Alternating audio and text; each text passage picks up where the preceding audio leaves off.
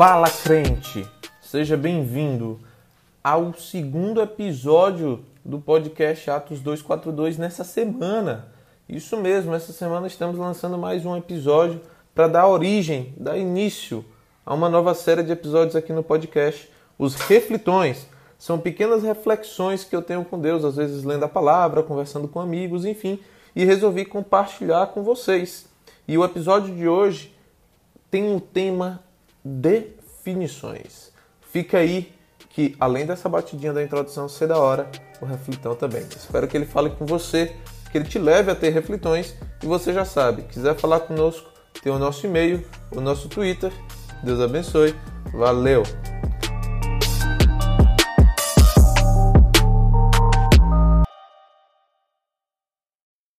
O reflitão de hoje está em Deuteronômio 4, versículo 15 e 16.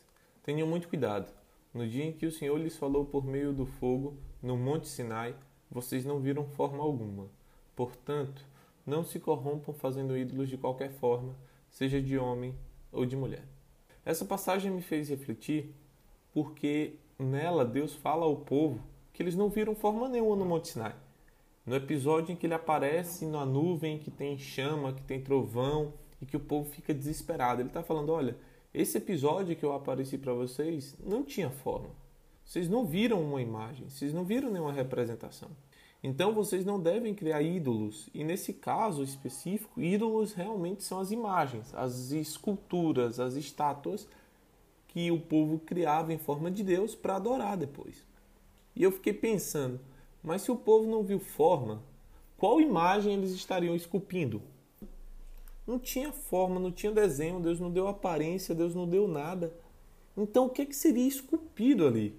Logo, eu pensei, eles iam esculpir algo que eles mesmos iriam imaginar, ou seja, a escultura, a imagem, o ídolo ia surgir da imaginação deles. E aí foi que veio o reflitão. Porque se eles não tinham visto a forma de Deus, estavam criando uma representação, o povo queria definir Deus. O povo estava colocando sobre Deus as definições que eles tinham a respeito dele. E isso está muito errado, porque Deus não aceita ser definido em nossos termos. Na verdade, nossos termos não conseguem definir Deus. Deus somente é definido por aquilo que ele mesmo diz a seu respeito. E Deus se deixou conhecer através da Bíblia e através de um relacionamento. Essa foi a escolha de Deus, se revelar através de um relacionamento e não a partir de conceitos humanos e não a partir de ideias humanas. É através de um relacionamento que nós iremos conhecer o nosso Criador. E isso fica muito claro em Êxodo 3,14, quando Moisés, ao encontrar a sarça ardendo, pegando fogo e no queimando, Deus fala com ele. E Moisés pergunta uma, uma coisa antes de ser enviado. Ele pergunta a Deus: quando me perguntarem quem me enviou, o que é que eu vou dizer? E Deus responde: Eu sou o que sou. Diga ao povo de Israel: Eu sou, me enviou a vocês. Deus não dá uma resposta de definição assim. Não é que nem a força da gravidade. Se você me perguntar o que é a força da gravidade, eu vou te falar. É a força de atração que a Terra exerce sobre os corpos. Mas Deus não dá uma definição assim. Deus não fala, ah, eu sou uma divindade com tamanho tal, largura tal, Deus não apresenta esse tipo de definição. Deus se apresenta como aquele que é. E aquele que é o quê? Isso seria descoberto e seria revelado à medida que Moisés e o povo se relacionassem com Deus. Porque à medida que Deus vai se relacionando com o povo, ele se mostra como aquele que cura, aquele que provê, aquele que é todo-poderoso, aquele que protege, aquele que guarda, aquele que orienta, aquele que consola, aquele que traz alegria, aquele que traz a chuva. Deus se mostra como aquele que é tudo o que eles precisam. E isso só era possível ser descoberto através de um relacionamento.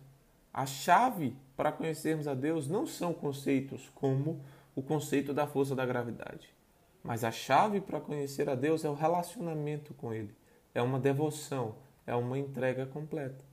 Enquanto que na força da gravidade você consegue se relacionar com ela a partir do conceito, ou seja, quando você descobre o que é a força da gravidade, você consegue se relacionar com ela. O homem, quando descobriu como era a força da gravidade, conseguiu fazer aviões e naves espaciais porque ele aprendeu a romper com a força da gravidade, ele aprendeu a ir além da força da gravidade e não só isso.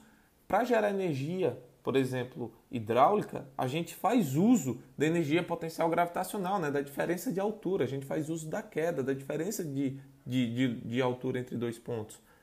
Mas com Deus não é assim, porque a gente não aprende o conceito para se relacionar, a gente se relaciona para descobrir quem Ele é. E é isso o que faz toda a diferença.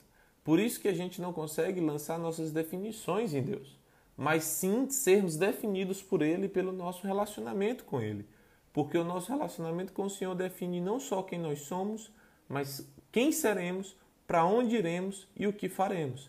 Uma das melhores definições a respeito da gente, ou seja, uma, uma definição que nós temos a partir do nosso relacionamento com Deus, está em 1 Pedro 2, do 9 ao 10, que diz assim: Vocês, porém, são povo escolhido, reino de sacerdotes, nação santa, propriedade exclusiva de Deus.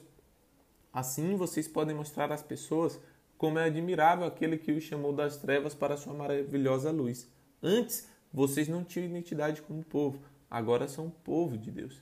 Antes não haviam recebido misericórdia, agora receberam misericórdia de Deus. Olha só, antes do relacionamento não tinha identidade, não tinha definição. Após o relacionamento, nós temos identidade, nós temos definição. Então não são meus conceitos que são jogados em Deus, mas os conceitos de Deus são jogados em mim e moldam quem eu sou. Assim, não dá para eu criar uma forma, como Deus falou para o povo. Não dá para eu me corromper criando uma imagem, porque eu não vi forma, eu vivi um relacionamento. E esse era o refletão de hoje.